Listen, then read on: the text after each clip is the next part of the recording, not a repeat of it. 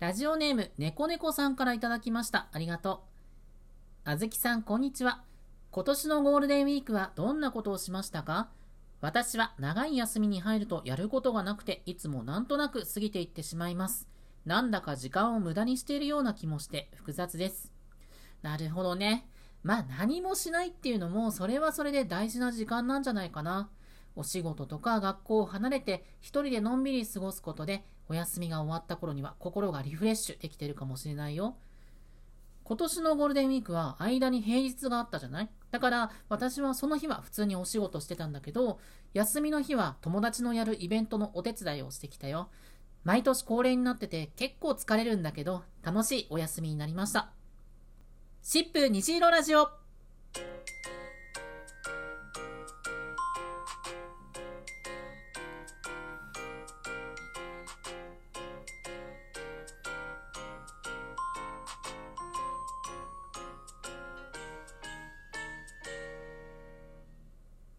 どうもこんにちは。シップ虹色ラジオ第51回のお時間です。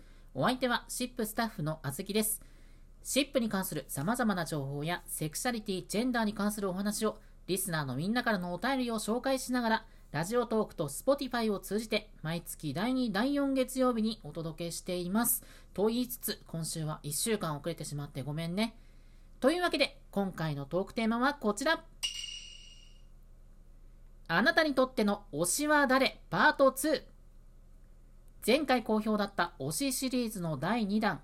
憧れのアイドルや芸能人好きな YouTuber、VTuber ときめくアニメキャラ、スポーツ選手などあなたの推しを教えてもらいました。今回も最後まで楽しんでいってください。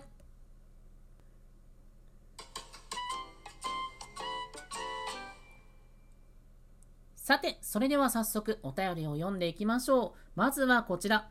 ラジオネームタックさんからいただきました。ありがとう。あずきさん、こんにちは。皆さんには推しと言える存在がいて羨ましいです。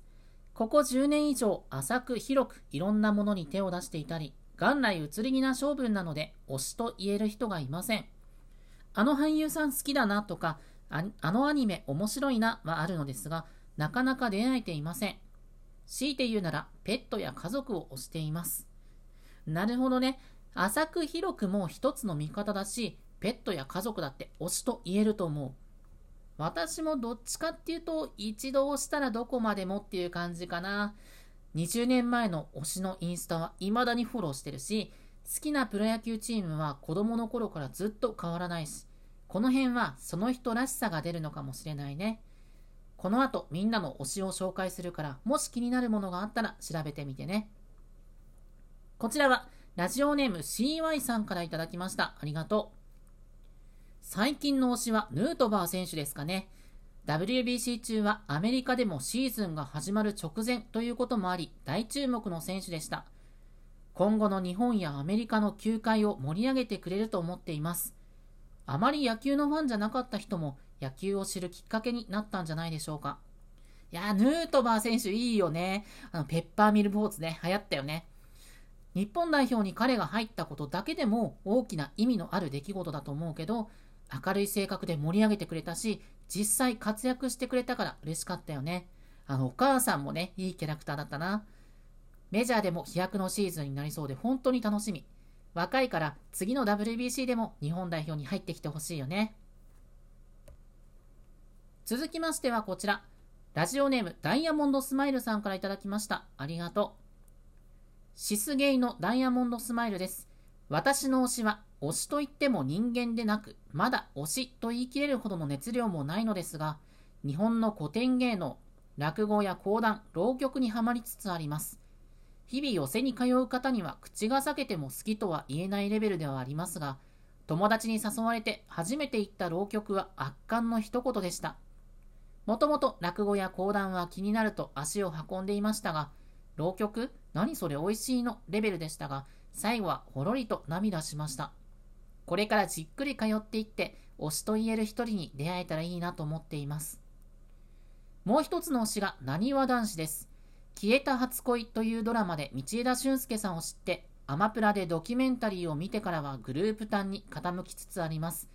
まんまとしてやられました。いても立ってもいられずに、ファンクラブにも入りました。最近の事務所をめぐるニュースを見ると、もろ手を挙げて楽しむこともできずにいます。とはいえ、すでに子供といっても差し支えない年齢ではありますが、美しく尊い彼らを目でエネルギーをいただきながら日々をサバイブしております。いや、浪曲は渋いね。これ渋すぎるね。誘ってくれたお友達もなかなかすごいね。何を隠そう、私も小さい頃から落語が大好きで、寄せにも何度も言ったけど、浪曲はまだまだ勉強不足だな。これさ、調べてみたんだけど、浪曲だけの定石があるのね。ちょっと気になるね。なにわ男子はね、もうみんなほんと可愛い。ジャニーズの子たちを可愛いと思うような年になったんだなと思うよ。まあ、最近ね、いろんなニュースがあって、心を痛めてるファンも多いと想像するけど、アイドルを応援することそのものに迷いはいらないからね。そしてこちらは、ラジオネーム、葵さんからいただきました。ありがとう。今は漫画のキャラが私の一押しです。気になってる人が男じゃなかったという漫画。もともとはツイッターで最近本になりました。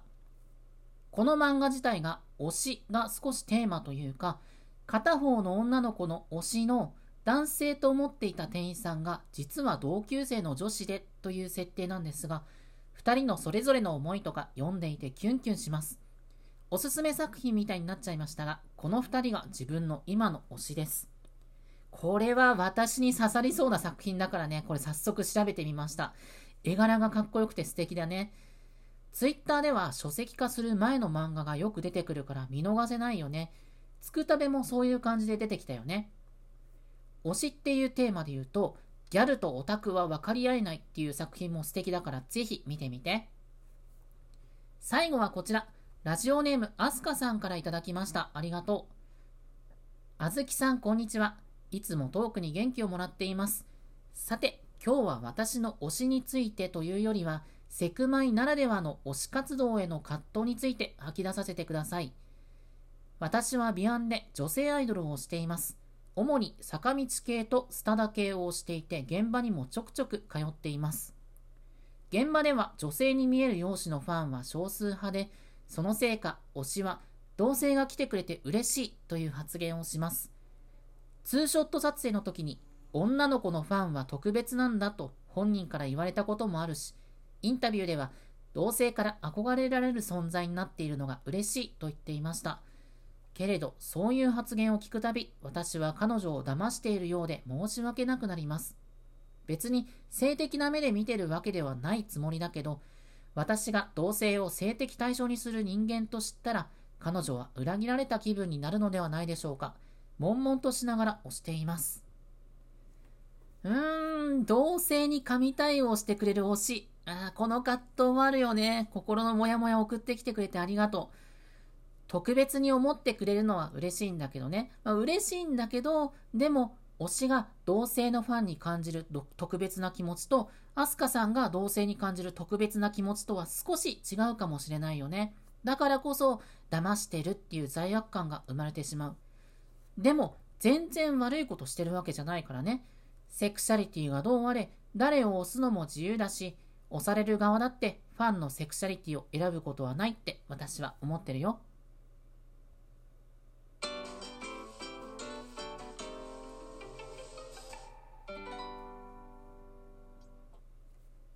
今回はあなたにとっての推しは誰？パート2というテーマでお送りしてきました。いかがでしたか？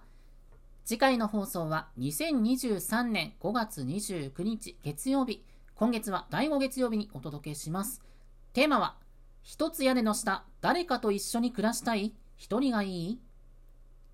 パートナーや子供との同居、ルームシェア、シェアハウスなど、あなたにとって同居人は必要ですか？それとも一人暮らしが気楽？理由も添えて送ってください。5月24日水曜日まであなたからのお便りを待ってます。ラジオトークで聞いてるみんなは再生画面の質問を送るのボタンから、Spotify で聞いてるみんなはトップページにある概要欄のリンクからアクセスしてね。その他にも、シップ虹色ラジオでは特に期限を設けず、リスナーのあなたからのお便りを募集しています。毎回冒頭で紹介するような私、あずきに聞いてみたい簡単な質問や番組の感想、セクシャリティに関わるお悩み相談、何でも構いません。